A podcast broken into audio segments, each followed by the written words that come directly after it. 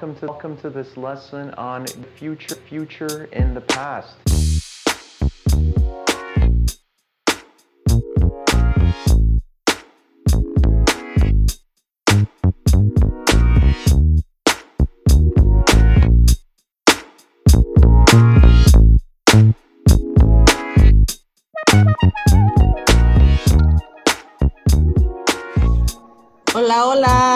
Is Lane Santa Cruz, your Ward 1 Council member, with your co host, Liz Soltero. and you are listening to No Tucson. We started this podcast in response to our daily fight against COVID 19 and as another means to share information and resources with community and have dialogue about what is happening. Liz, what do we have this week? Today, we wanted to, to share about experiences that residents and community leaders here in Tucson have had with the City of Tucson's economic development strategy and more specifically the Central Business District, or we'll refer to it as the CBD for our listeners. I want to thank our, our guests today, Raul Ramirez and Josefina Cardenas. Thank you so much to the both of you and looking forward to this conversation. Before we get started, if y'all can maybe introduce yourselves, say a little bit about the communities that, that you represent and anything you'd like to share with our listeners. We can start with you, Josefina. No, bueno, pues buenas tardes. Thank you very, very much for having this servant in mind. I'm not gonna say I represent, but um, I am a resident in Barrio Kroeger Lane. I've lived here for over over 30 years, as well as the um, surrounding barrio where I was born and my father was raised. In in Barrio Kroeger Lane, I my concern is to preserve it as much as possible. I know with development you can't stop it, but how do you integrate to benefit our people that have been here up to the seventh generation? And I, I wouldn't want uh, the complete culture or the families to be displaced. And that's what I have felt my mission has been. Gracias, Josefina. Raul? Well, I'm a life, lifetime Tucsonian. Um, I was born actually in St. Mary's Hospital, so it was in Ward 1. that was 75 years ago. And, and um, I've lived basically on a little bit on the south side around uh, the Santa Rita um, area, and then also in Hollywood, and then more recently in the Bricta area. I've been involved um, primarily with uh, two organizations, two groups. Uh, one of them is the um, uh, Barrio Neighborhood Coalition, and on that one we've been working for the last three years on trying to deal with the issue of gentrification. And the other community that I've been involved with is uh, Menlo Park. I'm on their board, and, I, I've served two years on that board. And um, you know, I've been concerned about the development that's taking place.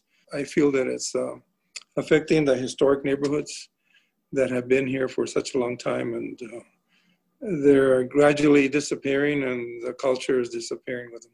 Gracias, Raul. And we also have Jasmine Rucker from our Ward 1 team. Jasmine, um, if you can help just lay the groundwork and provide just a basic description of the Central Business District. Sure thing. So, a central business district is the commercial and business center of a city. Geographically, a CBD may overlap with the city center or downtown area, but the two concepts are separate. For our purposes, the CBD is a designated area where business incentive tools can be utilized to encourage investment and commercial development. For Tucson, the main tool that's used is the government property lease excise tax, or what's referred to as the GPLET. This tool offers eight years of tax abatement to a property owner if they're awarded it. Two weeks ago, the city held two public meetings discussing the possible expansion of the Central Business District, or CBD. As attendees of those meetings, would you talk a little bit about your impressions of how those meetings went? I um I attended the one on Saturday. That would have been on the I think on the fifteenth of uh, uh, August. And uh, first of all, I was thankful for an opportunity because I, I also learned some. And uh, some of the things that I learned was that the city has had 25 duplex, and they started back in 2012. And the other thing that was real interesting was that none of the um, projects have been for affordable housing. And the reason for that, they explained, was that the developers indicate that that doesn't pencil out for them.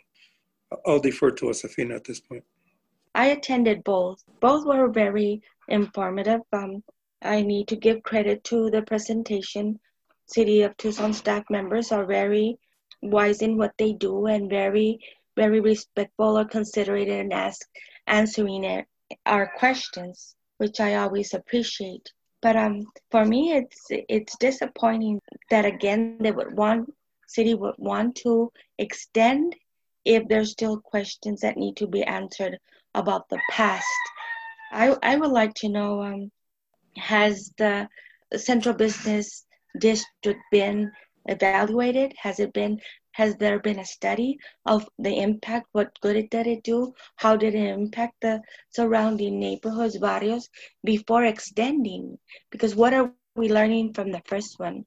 I would want our city to ask, how do you feel? What, how are you impacting? What good is it doing to the residents, the original people of, of the neighborhoods and barrios? I think you bring up a good point about the assessment piece and and having conversations with you know other folks in the county. How are we looking at the public health impact of our neighbors in that area to really get at the at this piece that you're talking about because of course the city's always going to say that everything is beneficial they're always going to say look at the tax revenue look at the the wealth that it's brought. Like how do we legit get to the questions that you're asking about the the impact on like maybe property taxes right for for neighbors that are there? Or what if rent went up for families and they had to move out? Just really kind of looking at the the full extent of, of the impact i think is really important. And i think super valid questions that that we need to be asking so thank you for um, bringing that up um, my other question for y'all is so we know that there is a call out in the community to do a moratorium on the central business district and the GPLET. I want to ask both of you what has been your experience with developers who are using the GPLET? Like, have you been part of those conversations and they've made commitments or, or not? And then what does it look like after the development? Did they actually benefit the community or was it just just the development? And then what are your ideas to give the community more influence these types of government incentivized developments? So for me the um, there's two concepts here. One is a central business district and one is a gplex. And really they're married to each other and if you look at the definition it's based on the state definition of blighted and the blighted definition really relates to kind of the the condition of the neighborhoods, uh, the area, and they also, you know, look in terms of uh, dilapidated buildings and also then the health and safety of, of uh, residents and folks. And so what they do is that they use minority communities to meet the definition of blighted. And in doing that, um, it doesn't benefit the minority communities because what happens with developers, this is what I've seen, is that they, they cherry pick uh, locations and and then the other issue that I see is that they, ha- they have to show that somehow the city and the state and the county uh, benefit by it, and you get more out of it than you would if you have to pay taxes. You know, in other words, the eight years that's abated. Again, a lot of these programs really don't pay that much. So I, I, I think there's there's a need to relook at the whole thing. Uh, not only uh, how the economic incentives uh, are, are listed, but did they actually do what they said they're going to do in, in terms of the money coming in? The people that should be benefiting, if they're using the, the metrics of the lower income areas and the barrios, uh, there should be some something they get out of it, they, and they don't. And I haven't seen anything because one of the things that's really lacking in Tucson is affordable housing. And yet, none of the developers say, well, you know, we really can't do it because we can't afford it because it doesn't pencil out. But they have all these other economic uh, incentives that help them and yet they can't do that. So, uh, so really, honestly, I am in favor of doing away with the uh, central business district. And if you do that, then then the Gplex, at least for the ADR abatement, goes away. Now you might have the other ones that's still around, and that's the one for 25 years. But at least they pay something; they pay excise tax. So my vote would be to do away with it. I, I don't support it, and I think if we do that, then then we don't have to worry about a moratorium because it's already gone. And for me, Raul, would be do we have a chance to say and ask for it to not to exist, for for it to be not existing at all? Or do we Yes. compromise do we compromise with with the city so it could you said um the the G-Plex and the central business are married, then Right. could it go could it go hand in hand and also enter the community benefit agreement and that the city makes sure that it is benefiting the community? Because in the first place why did the the area become blighted? And i'm not that's a nice word to use. I have also heard the use the word slum be used Right. so why did it even get become a slum In ho- honesty, I don't think we consider our communities as slums A or blighted. So what it, what would it take to be able to invest in those blighted areas?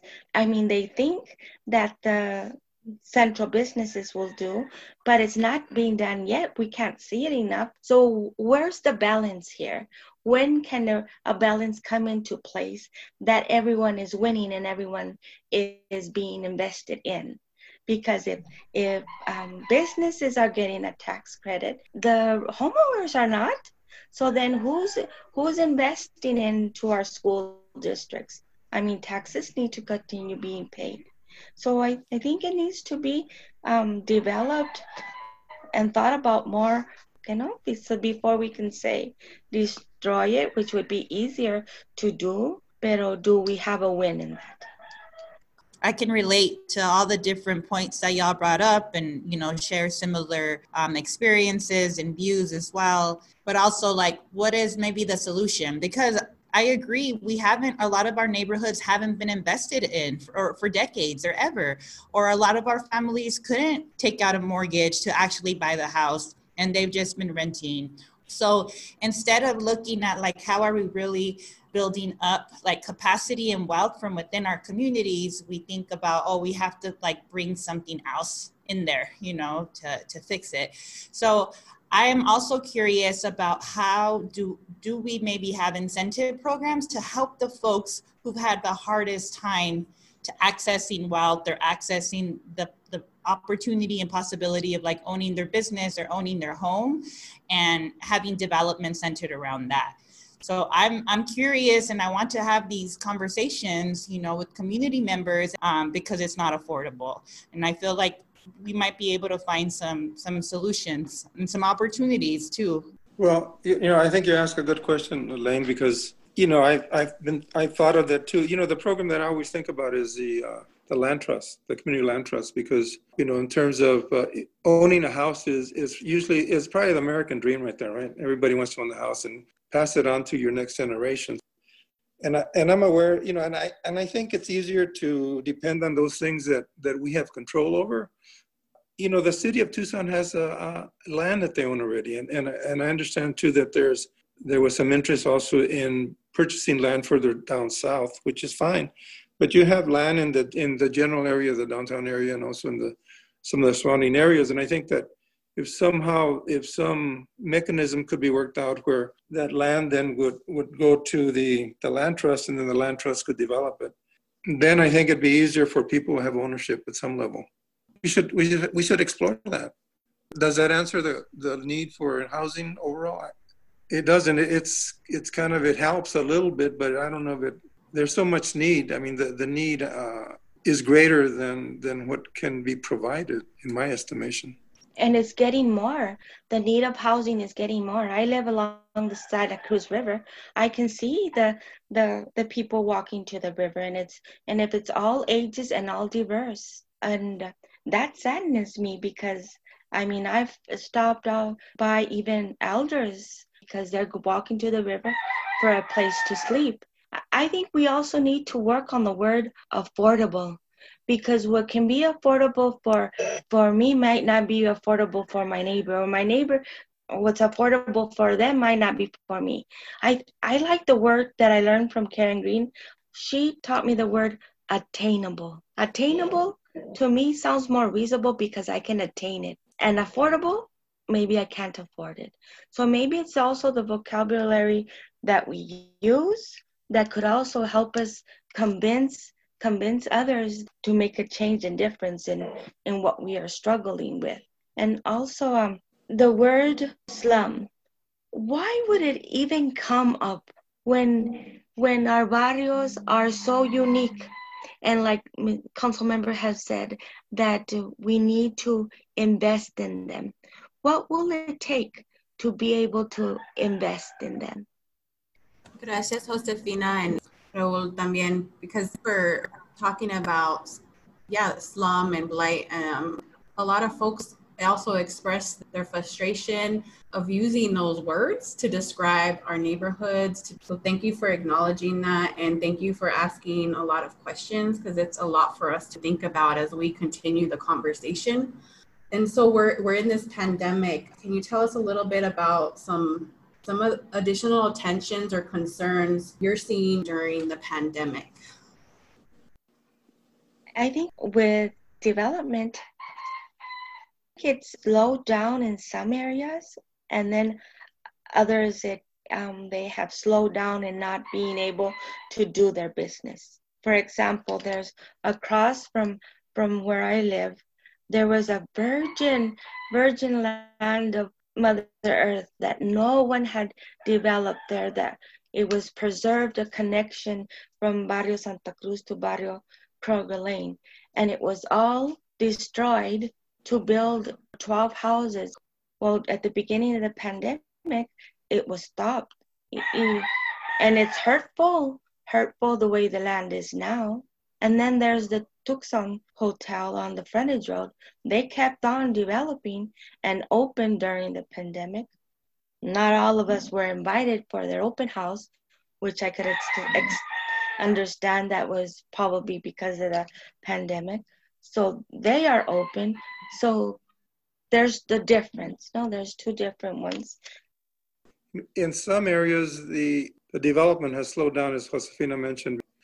But for those other businesses that don't have, uh, for example, a Gplex, uh, still have to pay taxes regardless, even though their business has slowed down or they might even have closed, they might still have to pay taxes or even rent. And for the, the folks that are doing the, the Gplex that are funded, that are fully developed, they get that break, you know, so they don't have to worry about uh, for eight years paying any taxes. So I think it, it creates an unlevel playing field. You could look at it from different sides. I mean, some people would see development as great, you know, and, and so, you know, they, they, they buy into the new urbanism. And unfortunately, I don't because I see it hurting the barrios and communities of color in terms of uh, gentrification and displacement. But, you know, that's my strong bias. You know, that's some people would disagree with that. Um, so, you know, my, my last question, again, I want to thank you all and I appreciate your time so much and, and having this conversation. But I wanted to see if y'all had any final thoughts is there anything that um, that you want our listeners or, or myself um, to know and, and consider about the topic I just wanted to add to the word of, of gentrification because bar, uh, my barrio here is suffering from cultural gentrification, which I see it as a great difference. Because gentrification, I see it as as a building invested and it's pretty and it, but the cultural gentrification hurts deeply because even though the people can be the most awesome people coming into into a barrio into the neighborhood the cultures still can end up different and hurt each other so when we are in a central business district and good things are happening according to economy but different cultures are coming into the barrios and neighborhoods even though they're blighted the different cultures mm, hurt each other deeply if they don't understand the original people that are there, like Barrio Viejo hasn't been able to heal completely. So just to keep those in mind that that it's deep and I see our old pueblo unique, a lot of history, a lot of heritage, a lot of love, a lot of passion. So I thank you, council member, for inviting this servant and I'm honored with the opportunity and the blessing. Gracias. Dios los bendice. And I endorse what Josefina said, uh, but I also have another area I want to talk about, and that has to do with water. You know, I think we forget that we live in the desert, and right now we're going through climate change and a great drought. And the drought is really affecting the supply of CPA water. And so it's, you know, it's, it's, it's going to reach uh, below 1075. And that's, I think that's a cutoff. Um, and that's going to happen. And yet the water people tell us, oh, there's at least uh, 60 years of water and they look at three sources of water. They look at the uh, the aquifer water and then the CPA water, but they're also starting to add into it the reclaimed water. Reclaimed water is basically sewage water that's treated. So they're combining those three and they're kind of making projections based on that that we that we're going to have water that we shouldn't worry. But I do worry about it because I, I don't know if it's totally safe, you know they can take some of the contaminants off, but there might be other things that go in the water. And so the other side of it to me means that we have to be vigilant in terms of the development that's taking place and that we don't overdevelop. And again, we live in a desert. We need to be conscious of that. And unless we do that, then I think down the road, and I'm not going to be around, you know, like I said, I'm 75, but in 50 years, you know, uh, some of your kids and some of your grandchildren will be around. And I think that now is the time to do the, the long term planning. And part of that plan has to do how much growth can we sustain. And also, I want to thank uh, Councilman Santa Cruz and, and uh, Liz Sotero, Jasmine, and thank you, Josefina, too, for sharing your thoughts. I appreciate it, what you said about cultural gentrification. Agua es vida. No? Yeah, agua es vida. And it's sacred. It, it is sacred. And I think some of the other thing, uh, we were hear, hearing some projections that the city's growth has actually been like under 5%, but that it's been the surrounding, it's been all the sprawl, you know, around the city that has really taken off. And that's always very worrisome when we're creeping out, you know, and, and devastating our environment here, the, the desert, you know, all the sacred plants and our Mother Earth as well. So thank you so much for, for acknowledging our, our elements, our spirituality, our cultura. Thank you so much. Gracias. Thank you, guys. Thank you. Thank you all. Have a good Bye day. bye. Thank Igualmente. Bendiciones. Thanks for listening to No Tucson. Visit our social media, keep listening on our website, or subscribe to our newsletter to stay up to date and in the know. Shout out to Jasmine for helping us coordinate uh, today's podcast. Thank you so much for being awesome and so smart. We're so lucky to have you. You guys are great. Until next time, peace. Bye.